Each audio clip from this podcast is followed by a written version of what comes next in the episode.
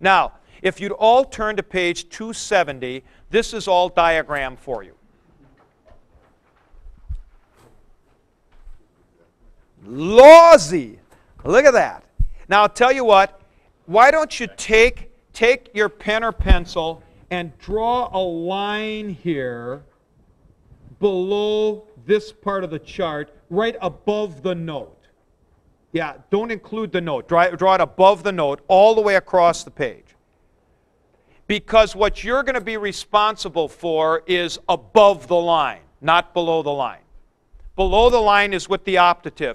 Now, uh, those of you who have the old printing, this is very important. You three guys who have the old printing, they omitted to, I, I think the new printing has this all right. Yes, it does.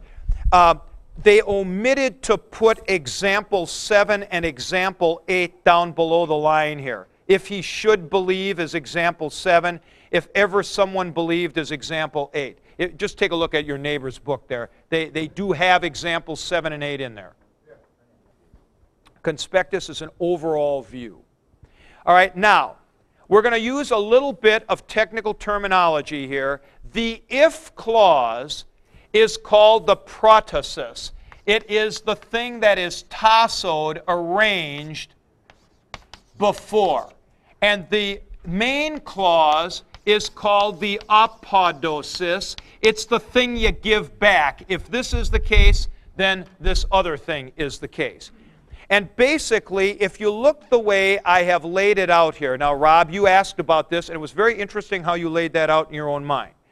This is maybe a little bit different way to look at it. If, when you're, when you're confronting the conditional sentence, if you start out with an e on plus the subjunctive, you only got two possibilities. It can deal with the future, called the future more vivid, or it can deal with the present in a general way, called the present general. If you have I plus the indicative, now there are again two possibilities. Either it's a simple particular, or it is a contrary to fact. And it all rides on whether there's that on in the apodosis or the main clause. Look up here. This is the important sentence for you to remember right here. This would be true in the present, but I'm just going to take one. If I do not put the on in here, it's a simple particular. If the slaves came, if they did come, like you said they did, they broke the law. But I don't know if they came. But if they came, that's true. If I put the on in, it's like a catalyst in a chemical reaction. Everything changes. Suddenly, I translate the first clause if they had come. And you notice I didn't even put the on in that clause. If they had come, they would have broken the law, but they didn't come, so they didn't break the law. And I think that what you said here is very important, Rob is that by definition, the contrary to fact is only present or past where you can verify that something really is not true. There is no contrary to fact in the future, not in Greek's thinking. And truly, that's so. The present contrary to fact will use the indicative in the imperfect.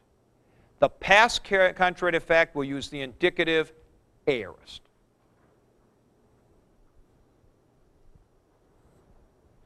We use the subjunctive in our language, and that makes people uncomfortable. So they say, if I was you, something like that. So I were you, because it's subjunctive. That's because we use subjunctive for contrary to fact. Greek does not. Anything contrary to fact is a fact. If I were Jonathan, I'm not. If I had been in London yesterday, I wasn't. So, when you are looking at a, uh, at a conditional sentence, you do this as a flow chart. So you start off and you're going to confront a word for if. That word is either going to be I or it's going to be eon. Those are your only two choices. If it's on, you're going to have a future more vivid or you're going to have a present general. And how will you tell the difference? You'll tell the difference by the main clause. Now, how easy is this? The future more vivid has a future tense main verb, and the present general has a present tense main verb. Okay? That's actually pretty straightforward. Now, when you get to I plus the indicative, it's going to be either a simple particular or our new one for today, the contrary to fact. Look for the on. Look for the union label. Look for the silver lining, whatever. Look for the on. If there is an on, it's contrary to fact, and if there isn't, it isn't. Now, if there is no on, you simply translate it straight like this. Now, I'm without on, okay? If the slaves came, they broke the law.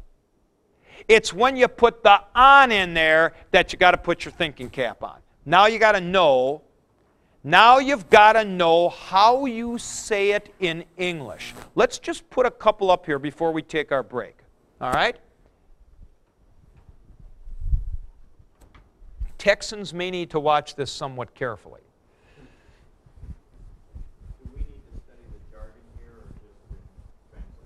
Uh, just the translation. Yeah. Here is a present CTF. If I were you, I would be king. Would be. Past CTF. If they had come, they would have died.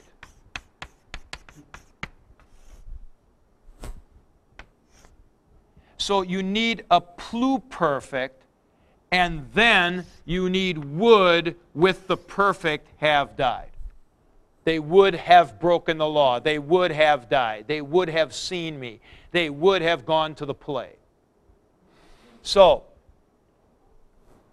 um, in general, if you're not going to use the verb to be, um, you're going to use a, some kind of a progressive like this. If I were playing now, Ben might say this, if I were playing the organ right now, I would uh, really enjoy it. So we're playing, and then you uh, then you need would in the apodosis. so try to get down here how you'd actually do this sort of thing in English.